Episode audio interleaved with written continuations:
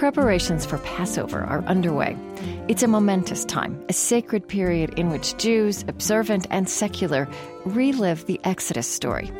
But Moses is no simple hero, and Pharaoh no simple villain. Avivah Zornberg has written a searching and sensual book about Exodus called The Particulars of Rapture. With a literary and psychological understanding, she invigorates our grasp of this story with the rabbinic discipline of Midrash, an ancient Jewish art of inquiry for deeper meaning in and between the lines. The particulars of rapture I had in mind the subtleties and the complexities of all the many stories, like the stories that are hidden within the apparent grand narrative. There is the grand narrative, which can be told very simply, and you could say it's a kind of children's story. And then there are all the details which really make the experience. From APM, American Public Media, I'm Krista Tippett. Today on Being, Exodus, Cargo of Hidden Stories.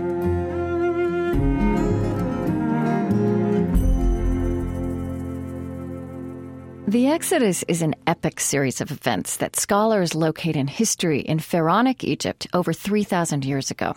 But this story has also taken on the power of myth. And myth, as the ancient Greek statesman Solon once said, is not about something that never happened, but about something that happens over and over again.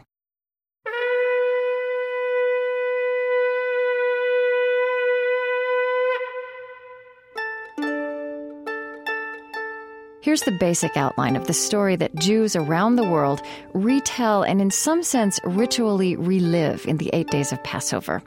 As the second book of the Torah, the Hebrew Bible, opens, the ancient Israelites have become slaves in the land of Egypt, where they once were favored guests. A new Pharaoh has come to power who's threatened by their large numbers. He orders midwives to kill their male babies at birth. But the midwives don't comply. Pharaoh's own daughter takes pity on an Israelite boy who's placed in a basket and sent down the Nile by his terrified mother. That boy is Moses. So he grows up a prince, but he becomes an outcast and then a rebel leader. From the very beginning, Moses is a complex and conflicted character, never a simple storybook hero. When I spoke with Avivah Zornberg about this in 2005, we started there. I think one of the significant aspects of Moses' identity is the fact that he belongs to two nations at once, that he has a kind of double identity. He's nursed by his mother, but only on hire to the Egyptian princess. So it's not exactly a natural and unequivocal way of coming into the world. Right. And then he's raised in Pharaoh's palace as a prince as basically Pharaoh's grandson, the son of his daughter. And it's with that kind of very complex background that he goes out one day and notices for the first time fully the suffering of his brothers and identifies them as his brothers. So that's a very significant moment we were told he grew up, Vayigdal, as if there are stages of maturing. There comes a certain moment where things open up and he begins to realize how much these people are suffering and that they are, in fact, his brothers. And the next part of the story tells how he intervenes when an Egyptian is beating up one of his brothers. Uh, intervenes again in another fight. So Moses turns out from the very beginning to be someone who is a very has a very strong sense of justice, and he doesn't hold back. Because he does then kill the, the Egyptian. He actually kills, mm-hmm. yes. Later, again in the Midrashic traditions, anger will be the one equivocal, perhaps negative quality that is attributed to Moses. So that from the beginning, as you say, he's not a simple character. And then after this, he flees because he has committed this murder. And then very soon after that, we have this famous story of the burning bush. I mean, Moses encounters the divine. A reading from Exodus. Now Moses, tending the flock of his father in law Jethro, the priest of Midian, drove the flock into the wilderness and came to Horeb, the mountain of God. An angel of the Lord appeared to him in a blazing fire out of a bush. He gazed, and there was a bush all aflame, yet the bush was not consumed. Moses said, I must turn aside to look at this marvelous sight. Why doesn't the bush burn up? When the Lord saw that he had turned aside to look, God called to him out of the bush, Moses, Moses. He answered, Here I am. And he said, Do not come close. Remove your sandals from your feet, for the place on which you stand is holy ground. I am, he said, the God of your father, the God of Abraham, the God of Isaac, and the God of Jacob. And Moses hid his face, for he was afraid to look at God.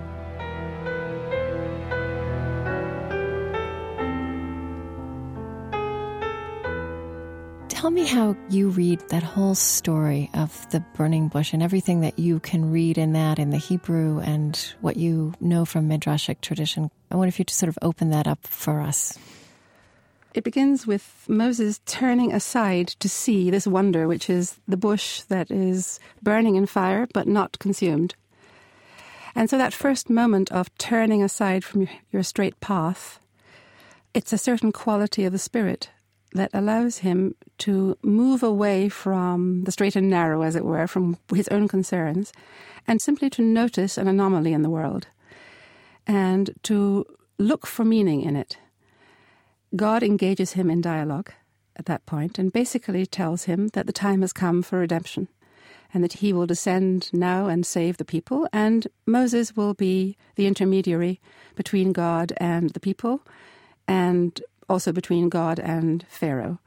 And I think the most striking thing in the narrative, and it's quite a long, drawn out narrative, is that Moses consistently refuses to take on the mission. Right. And well, and he says, I'm not worthy. I'm not worthy, and they're not going to believe me. And whatever God says, he basically repudiates. Yeah. It's, it's the most extraordinary first meeting between God and a human being. It's not just that he's too modest to take on the role, he's skeptical about everything that God says. It's really almost what you would call chutzpah. it's, it's, just, yeah. how does one talk to God like that? Um, and it's interesting that, again, in the critiques that you find in the Midrashic tradition, he's not criticized so much for cheek against God as for slandering the people, for being dubious about the people's capacity to believe, to allow themselves to be redeemed. In the end, after a lot of to and fro between God and Moses, the Midrash says it takes seven days. Until in the end, Moses says, Well, send by the hand of anyone you want to send by, so long as it's not me. and at this point, God gets angry, uh, the text says, and says, Well, all right, we'll involve Aaron with you your brother Aaron will go with you. Right. But the detail of God being angry with Moses, I think, is very significant because it seems, and this is what I would suggest, it seems that Moses, in a very intense way, is representing the problem that God faces in trying to redeem the people. It's not only a problem with Pharaoh, it's not only the persecutor, it's a problem with the people and with Moses um, that there is a kind of resistance, there's an unwillingness to open oneself up to an alternative reality. For Moses, it means that he can't speak. That's part of his protest. There's something wrong with his speech. Right. Slow of speech and slow of tongue in one translation. Mm-hmm. Yes. Uh, heavy, the word he uses, heavy. Kvadpe, heavy mouth. But the interesting thing is that that word heavy is the word that the Torah, the text, uses to describe Pharaoh's heart. Right. It's that same word, is it? It's the same word. There are several words used of Pharaoh's heart. His heart is constantly hardened in the course of the ten plagues. Uh, but one of them is this word, kaved, heavy, which means really somehow resistant, impervious, closed off. And it seems to me that that can't be by accident, that you have the same word that used. echo. Let's talk about also the very mysterious name of God when Moses encounters God in the burning bush, he says, Who should I tell them I saw? And the name that comes back now, the way it's often translated in English is I am who I am. I've also heard it translated, I am becoming who I am becoming. How do you read what is said? And say it for me in Hebrew as well, if Yes. you would. It's Ehyeh Asher Ehyeh. And literally it just means I will be who I will be. And I think there's just no getting around it. Some of these translations are just mistranslations. Right. Uh, yes, and they don't help, do they? they really don't, Yeah. because actually God is being evasive. God is saying, I'm not giving you a handle. You want a handle of some kind to hold on to, to say, now I've got him. Uh, that's a name. And instead, he answers, I am the very principle of becoming, of allowing the possible to happen.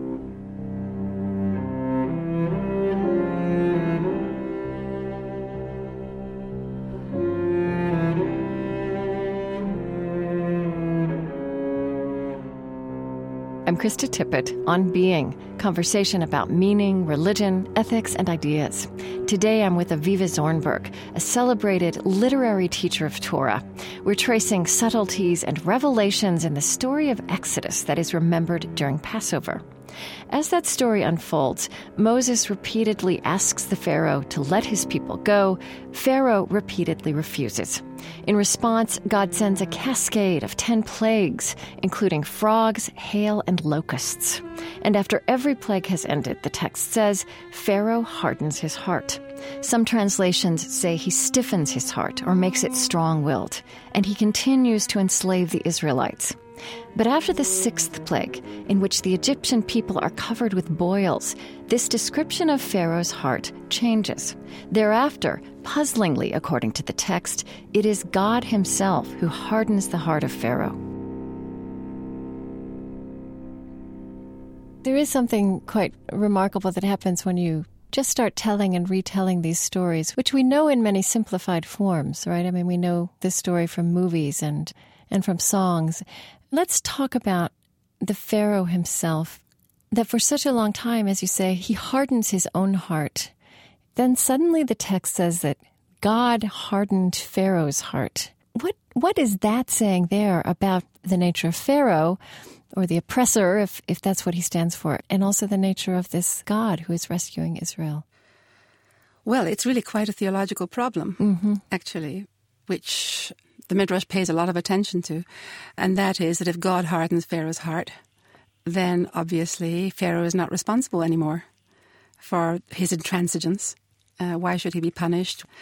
And, and the classic direction to answer it has to do with reaching a point of no return. That one can make oneself obdurate and closed to all appeal from the outside world to such a point that, in fact, it's as if human autonomy ceases to act altogether. One no longer has the power to backtrack. And from that point onwards, I think it's a kind of figure of speech then to say that God hardens his heart. So, say a person makes so many choices which are harmful to others that at some point they will continue to make those kinds of choices. There seems to be no longer any free will. It makes me think of Macbeth, who, uh, after a certain point, he, he wonders at himself why couldn't he answer Amen the guard calling out some blessing in his sleep? Why couldn't he do the thing that one would thought any sensitive person would do? He's gone beyond the point of no return. He can't use religious language any longer. And I think with Pharaoh, there is the sense that repeatedly it's not just that he hardens his heart, but what that means in terms of relationships is that he simply doesn't hear. He doesn't hear. He doesn't hear what Moses is saying. He doesn't hear what God is saying. There's clearly an intention here. He makes himself as someone who can't hear.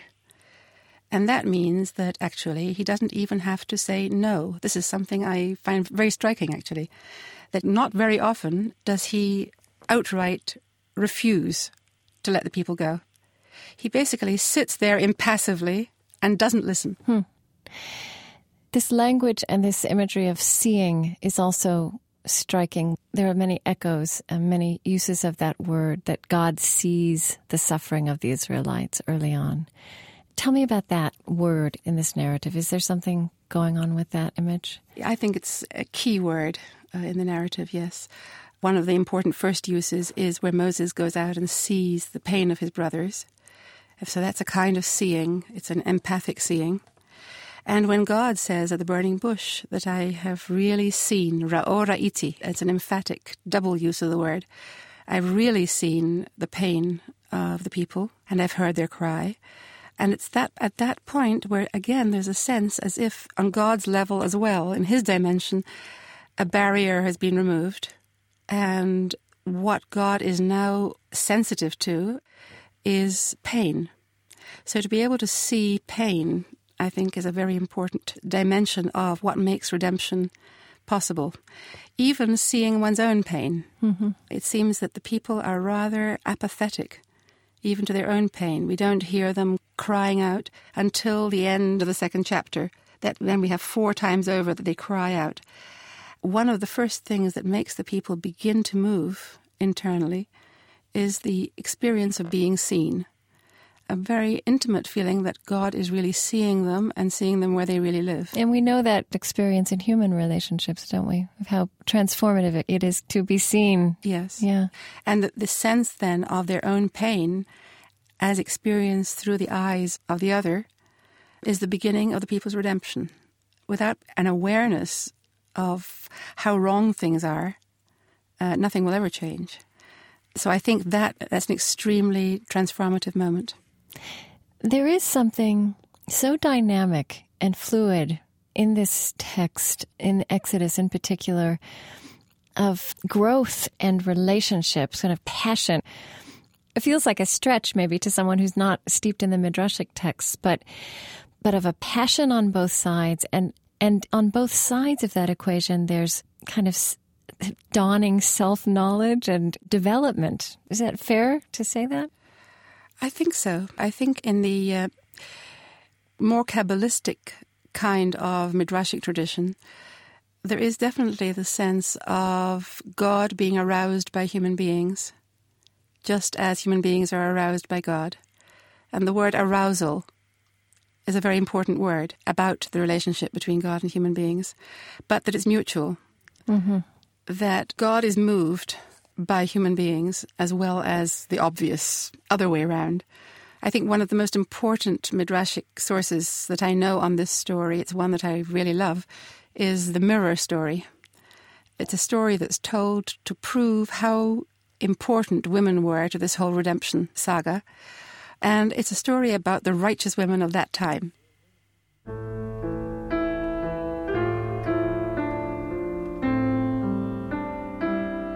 Here's a version of that same story from a primary Midrashic collection, Tanhuma Pekudei. This was edited in the 5th century.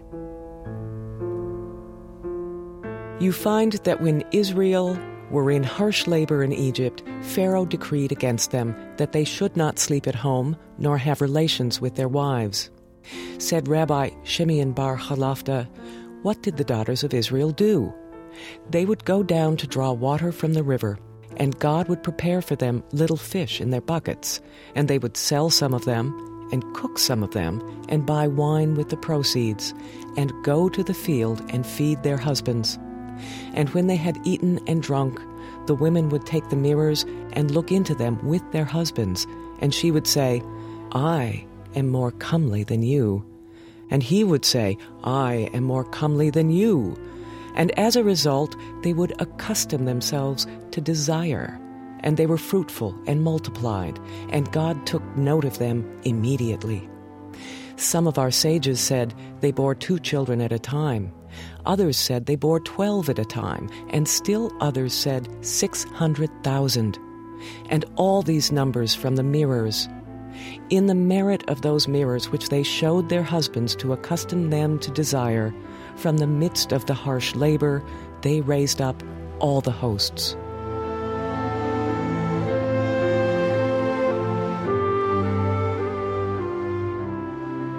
She says to him, I'm more beautiful than you. And he answers her, No, I'm more beautiful than you. so there is some kind of dare going on here. There's some kind of game as I understand it, it's a game in which she is challenging him to see his own beauty. uh, if there's anything left in him at all of any kind of assertiveness, then how can he not somewhere swing back at her when, when she has said that to him? And the result is, and the Midrash is very unequivocal, the result is that they accustom themselves to desire.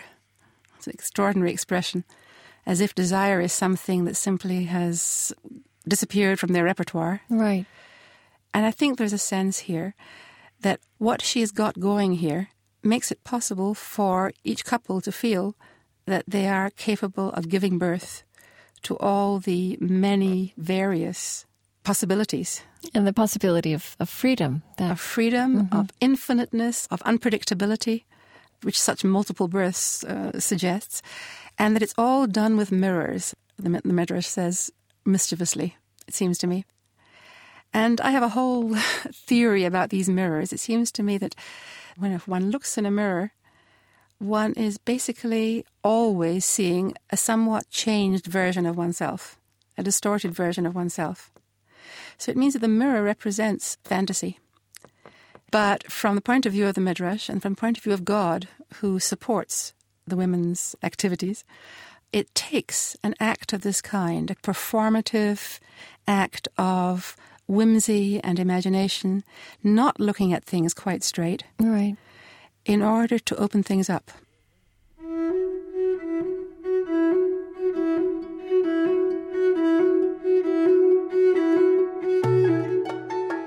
On our recent production trip to Israel, I had the singular delight of sitting down with Avivah Zornberg for a new conversation in her home in Jerusalem. We'll be posting the video of that and turning it into a show in coming months. This time, we talked about hidden meanings in other biblical texts many of us think we know Noah and the flood, Adam and Eve. And we talked about her lovely phrase to describe what she calls the biblical unconscious, the murmuring deep. She writes, the communality represented by God may be found, I suggest, precisely in the void between people. The abyss of otherness, from which we reach out to translate and retranslate the world, may be invisible, but it is not inaudible. Murmurings, whisperings, restless cracklings of life animate that space between us and within us. And beyond this broadcast, some of our richest ideas and exchanges are taking root online through our blog, Twitter, at Being Tweets, and especially on our Facebook page. Nearly 22,000 of you are now contributing substantive ideas and engaging in this communal space. We want to grow this number to 50,000, adding a range of voices and variety of perspectives to create even richer soil and impact for these conversations. You can find a link to our Facebook page at onbeing.org or just go to facebook.com slash onbeing and click the like button. And as always, you can get downloadable MP3s of this week's show and my unedited interviews through our email update, our podcast, and website. It's a great space to learn more about the world and oneself. onbeing.org.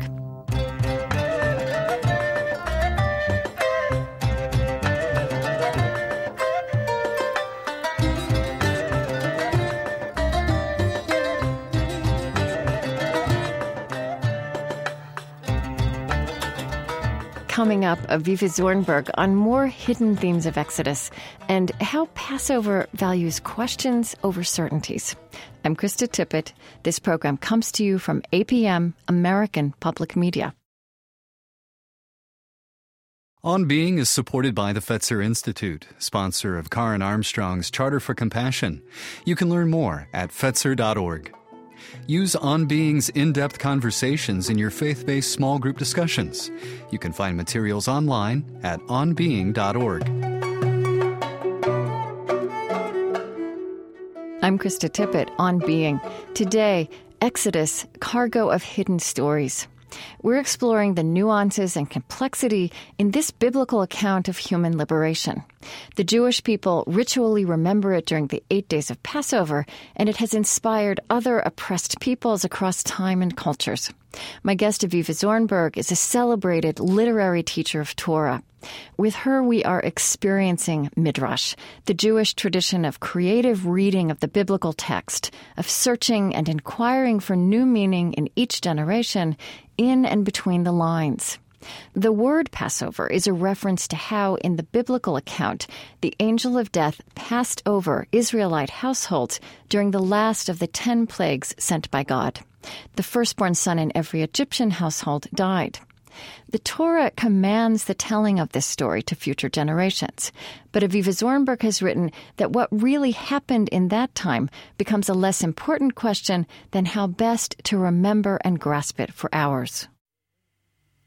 Yes, it's one of the extraordinary recursive references in the story. Over and over again, God says to Moses, Moses says to the people, All this is happening so that you shall tell the story. Right. And it's so upside down, you might say. You know, uh, since it's happened, all right, tell the story. Make sure people remember it. Mm-hmm. But that's not the point. It's not telling the story so as to remember what happened. It happened so as to be the stimulus for a good story for a meaningful story, and the, the stories will develop and change through time, and perhaps in the end, you might find yourself telling a better story than what is actually written in the text. So long as there is some connection. Right. So that what you have, for instance, on the Seder night, on Passover, is basically the commandment to tell the story of the Exodus, which doesn't mean reading the Bible. Okay. It means, yeah, it isn't just opening up the Bible and reading. Yeah. It's, it's on the basis of this, what's called the Haggadah, the storytelling book, which has a text. Kind of the order of service. Mm-hmm. There is a fixed text, but it's supposed to be just a kind of opener for the proliferation of more ideas and more attempts to tell the story in a way that will come closer to what can really affect us we haven't really gotten to the part of the story which is the focus of the Passover commemoration, which is in fact the moment after that last plague. Yes, you mean the death of the firstborn? Yeah, yeah. And that God passes over the Israelite houses as the firstborn in the Egyptian houses uh, are dying. It's actually rather a terrible. Yes. One can just imagine the sounds, the crying. And I think there is really a feeling of pressure at that moment. This is not an ecstatic moment. The word that's used in the Hebrew text here and in later retellings of the story in Deuteronomy is chipazon. Chipazon means panic haste. And you should eat the paschal offering, the sacrifice that the Israelites were supposed to eat on that night. You shall eat it in haste, uh, which is always a strange commandment ahead of time, you should prepare to eat it in haste. Hmm. It's not the tempo, it's the the people are being told ahead of time that the way in which you will experience this will be pressured. There'll be a sense of pressure. The Egyptians will be rushing you out of Egypt. But most of all, uh, what's called the, the haste of God Himself, a sense of history, a sense of the redemption as something that God is making happen rather faster than people can really assimilate it. Things are happening very fast at that moment, and people are almost not capable of registering what is really going on, as one often is not at uh, at critical moments of experience, cataclysmic moments. Right, and this is a cataclysmic moment. I mean, this is a moment at which people are dying, and yes, and people are not sure themselves what their fate is going to be. Mm-hmm. I think that kind of fear is with the people for a long way into the journey. Mm-hmm. It's clear that they don't stop being afraid of Egypt, uh, even as they approach the Red Sea. And they look around, and there, of course, there's Egypt following them. Right. And I mean, again, in the story, of course, the Egyptians go through this horrible experience, but I believe it says that God hardens Pharaoh's heart one more time so that they don't just let the Israelites go, they pursue them. Mm-hmm, mm-hmm. It's madness. What is the Midrash about the drama and the violence of those final scenes before the liberation, which is so celebrated. And yes, well, there is one very striking midrash that tries to account for the Egyptian madness, really, in running after them, actually in pursuing them after they have basically thrown them out of the country. And of course, this is all in the persona of Pharaoh. He is Egypt. He says, What is this we have done in letting them go? It's as if he now thinks letting them go was a crazy idea what had seemed to be the most sane decision of his life, a few days later he decides was completely irrational. Um, and the Midrash puts it very provocatively and says something like this that Pharaoh feels that as long as he had the Israelites in his power, And God was sending him messages. That's a very it's an interesting euphemism for, for the plagues. Hmm. That somehow he had some kind of very dramatic and tense relationship with God. He had a feeling that God needed him, that he was important. But now that the people are gone and life has gone back to normal, the sense of drama has gone, and life is actually quite boring. Now, that sounds very trivial, but there is a sense that Pharaoh has strangely enjoyed being in the eye of the storm. There are world leaders like that. That's, yes, that's a yes. familiar kind of figure from history, isn't it? Yes, yes. The worst thing is not being in the limelight, is not being right there where it's all happening, even if you're suffering. That's the mentality, of course, that leads to, to destruction, to total destruction. It's almost like a trance. And they go and they some willfully basically throw themselves into the sea. And I think there is a strong sense of insanity about that last move. The sea has opened up, but uh, who in his right mind would trust that? And then there is that the terrible descriptions of of how the army and with all the, the cavalry mm-hmm. of how they are simply tossed into in, in the waves and and die. It's a very graphic description. Avivah Zornberg. Here's a selection from that passage of Exodus. The Egyptians came in pursuit after them into the sea, all of the Pharaoh's horses, chariots, and horsemen. At the morning watch, the Lord looked down upon the Egyptian army from a pillar of fire and cloud and threw the Egyptian army into panic. He locked the wheels of their chariots so that they moved forward with difficulty. Then the Lord said to Moses, Hold out your arm over the sea, that the waters may come back upon the Egyptians, and upon their chariots, and upon their horsemen. Moses held out his arm over the sea, and at daybreak the sea returned to its normal state, and the Egyptians fled at its approach. But the Lord hurled the Egyptians into the sea. The waters turned back and covered the chariots and the horsemen. Pharaoh's entire army that followed them into the sea, not one of them remained. Then Moses and the Israelites sang this song to the Lord. They said, I will sing to the Lord, for he has triumphed gloriously. Horse and driver he has hurled into the sea. I think, again, the song of praise that the Israelites sing after it's all over, it seems, if one looks closely at the text, I think one can find uh, room for understanding a midrashic view of this which suggests they sing not at the end when they're safe, but actually while they're still in the middle of the sea. Uh. And this song is somewhere, it's an expression not just of jubilation, but of the human situation, of being in the middle, of being full of fear, a sense of life and death in the balance, seeing what can happen to human beings all around them, and that there but for the grace of God go I. And so the song is not a, again, it's not a simple, it's not a simple ditty. Right. It's a song that human beings sing in the face of mortality. This is a long passage which is known as Moses' song, I believe. Is that right? Yes, he leads it. Yeah. Yes. You imagine it as after they have come out and the Egyptians have been drowned. Yes. I think that would be the natural imagining. Mm-hmm. But if one looks closely at the text, one can see that it says, you know, as they were walking in the midst of the sea on dry land. So if one imagines it as people still in that rather menacing corridor, which they know can collapse because it just has behind them, then the song becomes a different song. And it's a song of human beings at the edge between death and life, celebrating life, but at the edge.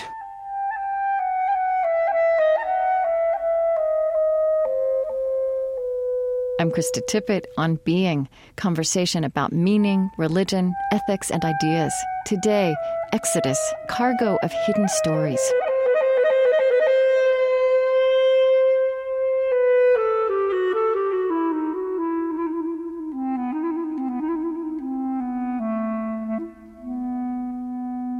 The Exodus epic continues beyond Moses' parting of the Red Sea. But that miraculous release is the focus of Passover. This image of liberation has inspired people of all kinds throughout history, as well as new movements within Judaism. There are Haggadahs, or orders of service, for feminist Passovers and for Jewish Passovers shared with African Americans. There are Passover reflections on how the Exodus story applies to the contemporary situation of Israel and the Palestinian people. The basic plot and characters of Exodus also live on for many through Cecil B. DeMille's classic movie, The Ten Commandments, with Charlton Heston as Moses, or Disney's more recent The Prince of Egypt. I asked Avivah Zornberg what she notices in these popularized versions. Well, I think again it's a question of uh, the particulars of rapture. In other words, I'm always looking for the particulars. Yeah. The particulars of rapture is the title that you gave to your book about yes. Exodus. So I wanted to ask you what you meant by that title. So good. Yeah. yeah all right. So we'll try to to touch on both. Yeah. Um, it seems to me that it's a kind of storybook story, that uh, Cecil B. DeMille story, in which there are the bad guys and the good guys, and the bad guys get it. You know, they they get their comeuppance, yeah. and the good guys rejoice. And somehow it doesn't seem to me to be a story for adults what you find in the Midrashic versions, the many multiple narratives, is an emphasis on the complexity of the Israelite experience, and the fact that immediately they land on the other side, they begin to complain yeah. and sin, and essentially to doubt the whole story of redemption. In other words, nothing is absolute. And the fact that the Israelites are witnessing the deaths of the Egyptians, that is something, according to a very famous and beautiful midrash, that means that the angels in heaven are not allowed to sing a song of praise. Uh, God stops them singing because the creatures of my hand, the work of my hands, are dying in the sea. How, how can you be singing a song of praise? And God is speaking of the Egyptians. He's speaking of the Egyptians, at least in certain versions mm-hmm. of the mm-hmm. Midrash. In other versions, he's speaking of the Israelites, who are also on the edge. So there is a sense here of the pathos of the human condition and the Israelites are very aware of that. Their song and their dance, uh, the women play a special role, again, in this story. They sing separately. Um, has to do with the kind of faith that is required to live in a condition in which rapture doesn't usually come uh, unalloyed. It comes with a with a sadness and a tension involved in it. So the particulars of rapture, that wonderful line from a poem by Wallace Stevens, I had in mind the subtleties and the complexities of all the many stories, like the stories that are hidden within the apparent grand narrative. There is the grand narrative, which can be told very simply, and you could say it's a kind of children's story. Mm-hmm. And then there are all the details which really make the experience even the details that one isn't totally aware of oneself and which emerge sometimes only on retelling. The great theme of the Exodus and the story has been used by other people in other situations also. Um, African Americans, um, yes. slaves, were very inspired, and in the civil rights movement, very inspired by this Exodus story. Um, mm. There's liberation theology it's been empowering for all kinds of people in all kinds of bondage. But tell me when you think about the theme of of human freedom, human liberation. I mean, what are the layers of the message that this narrative tells about that experience? Hmm. Well, I think one of the important issues is one we've touched on, and that is the need for those who have to be liberated to achieve in themselves some sense of the possibility of change. I think there comes a situation in totalitarian regimes of all kinds in which there's uh, what Václav Havel, the uh, the Czech uh, leader, calls in one of his books a kind of automatism, in which everyone somewhere becomes the system.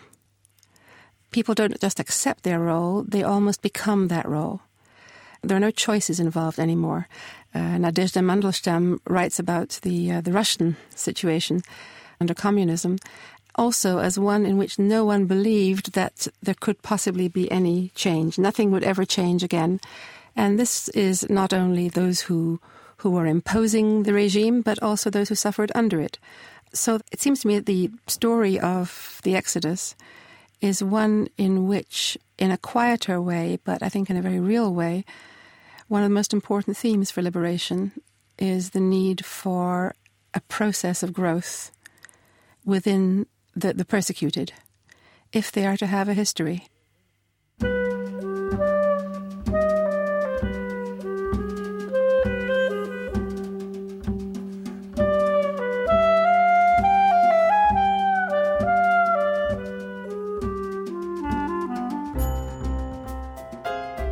Passover begins in a Jewish home with preparations for the Seder, a ritual meal that recalls the ancient Israelites' suffering and liberation by way of food and conversation. At the Seder meal, children are invited to ask four established questions. They're variations on one central question Why is this night different from all other nights? These questions are meant to set a tone of inquiry and wonderment.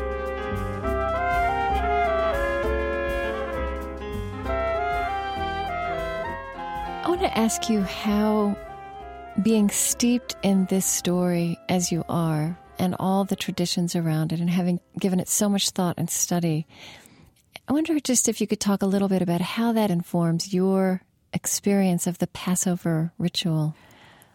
Well, if I think of the rituals, then the first rather heavy ritual is the cleaning mm-hmm. before Passover which is not spring cleaning, although one often takes the opportunity to do that as well.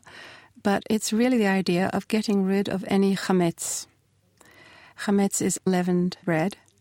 On the Passover, one can't have any leavened bread. Not only may not one eat it, but it can't exist within one's house. And so one works quite hard to scrub away anything that has even a taste of chametz in it. And symbolically, well, all kinds of things have been made of this, but basically the idea somewhere seems to be that there are elements within us which make it very hard for us to grow and to open up. Hmm. Following on what you just said about the deepest meaning of freedom in the story. Yes. Personally, I think about such things. I think about you know, those things that are not so easy to scrub away and uh, perhaps just by enacting this physical work, that one becomes more focused on what needs attention in order to clear passages. So that's one of the issues. I think the other one, uh, the other very beautiful ritual is the whole Seder night ritual, which simply it's a fiesta of telling stories and asking questions. Or perhaps I should put it the other way around that the central role of asking questions. Yeah. If you have little children around, then that's a gift because they should naturally be full of questions. And we do things to provoke their questions. We put strange things on the table, you know, bitter herbs, so that they will ask. And then we can talk about the bitterness of the slavery. But of course, in the way of things, uh, little children get older and they know the answer already. And so they will ask more sophisticated questions hopefully. And the questions never end. One of the very famous parts of the Seder night is the part about the four sons.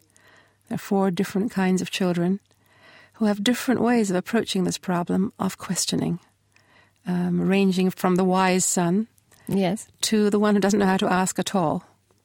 And uh, obviously, we don't think very much of that. you know, someone who simply doesn't know how to ask a question, that's a problem in terms of autonomy, in terms of freedom. I think uh, not knowing how to ask a question is far more serious than not having an answer, right? Yes, absolutely. For me, it's there's no question, and I think for in the Jewish tradition, mm-hmm. there is a sense that everything gets moving as a result of a problem, a question. That's what arouses. As soon as you've got, even if you want to call it a complaint, even if it's a rather querulous question, it's still better than no question. Because it pushes at the limits of the sort of silent conspiracy of the way things have to be. So there is the wise son and there is the wicked son, and the wicked son asks a very disruptive question, and we, there's no great enthusiasm about his question, but it's still in the in the hierarchy of things, it's probably better than uh, the one who doesn't know how to ask at all. And what you have to do with the one who doesn't know how to ask is it's put very beautifully, v'at petachlo. You, feminine, it's put in the feminine form. You open up for him. you try to stimulate him. You know, you put things in such a way that perhaps that will wake him up. So the emphasis, I think the whole direction is on opening up. And on using these religious traditions and stories to wake people up, also, right? The stories remain very powerful as written. And then there is all the amazing cargo of hidden stories that emerges in the Midrashic traditions. And then there is the invitation to the participants to tell their own stories and to ask their own questions and to elaborate further. So there is this sense of infinite elaboration. Does this tradition of posing questions, I know that it makes perfect sense in the Jewish religious sensibility, but is there something about the Passover story itself that lends itself to taking that approach to retelling it and remembering it every year? Well, I think you can say the question is an expression of desire. If there is a question, then there is a possibility of movement onwards.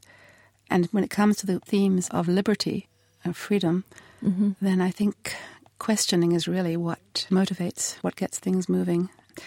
The strong sense that I don't know everything, you know, that there are things here that I need to know and don't know. And even if one doesn't get a good answer, as you said, um, simply the activity of framing the question that already moves one away from a kind of consensus situation. Plants a longing, doesn't it? Yes, it's a longing. It's it's the individual again, the individual who expresses himself in that form, herself, and a sense also of um, the relationship between the generations. Mm-hmm. And in a sense, there is always that gap um, between the generations. The parents, as it were, stand for something. They seem to know it all Mm-hmm. That the children are the ones who ask the questions, and the children have their problems, they have their criticisms. And this is the moment of freedom.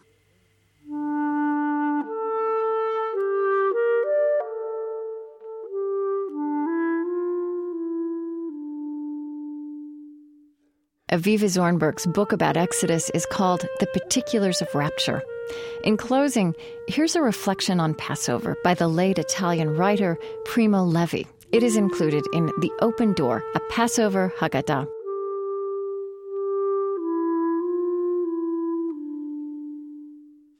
Tell me, how is this night different from all other nights? How, tell me, is this Passover different from other Passovers?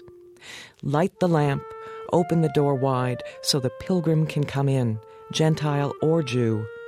Under the rags, perhaps the prophet is concealed. Let him enter and sit down with us. Let him listen, drink, sing, and celebrate Passover. Let him consume the bread of affliction, the paschal lamb, sweet mortar, and bitter herbs.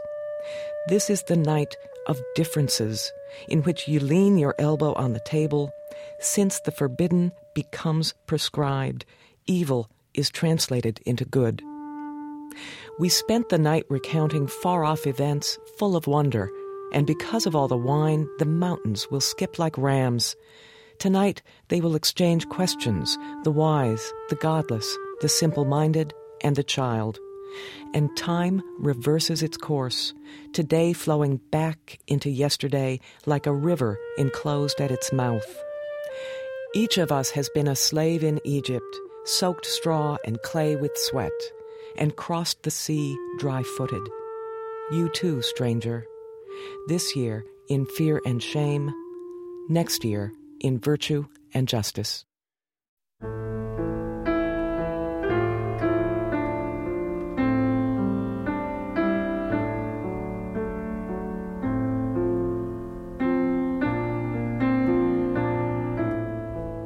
At onbeing.org right now. Listen to this show again and delve beyond it. You can view a slideshow of woodcut images from the Haggadah created by Holocaust survivors in 1945.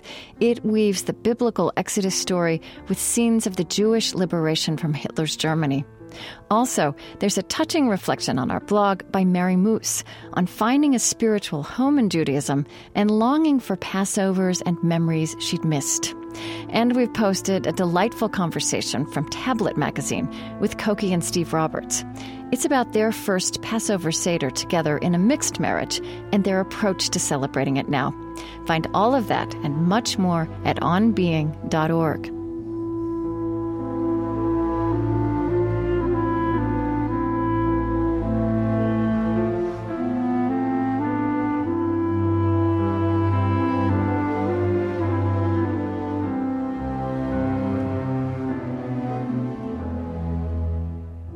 This program is produced by Chris Heagle, Nancy Rosenbaum, and Susan Leem. Anne Breckbill is our web developer. Trent Gilliss is our senior editor. Kate Moos is executive producer. And I'm Krista Tippett.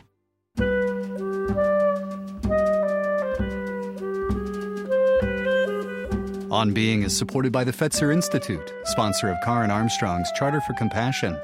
You can learn more at fetzer.org. Additional support comes from the Ford Foundation, working with visionaries on the front lines of social change worldwide at fordfoundation.org. And the Luce Foundation's Henry R. Luce Initiative on Religion and International Affairs. On Being is extending its reach throughout America with support from Lilly Endowment, an Indianapolis based private foundation. Next time, Restoring the Senses, an Eastern Orthodox reflection on life, Easter, and gardening. Please join us. This is APM, American Public Media.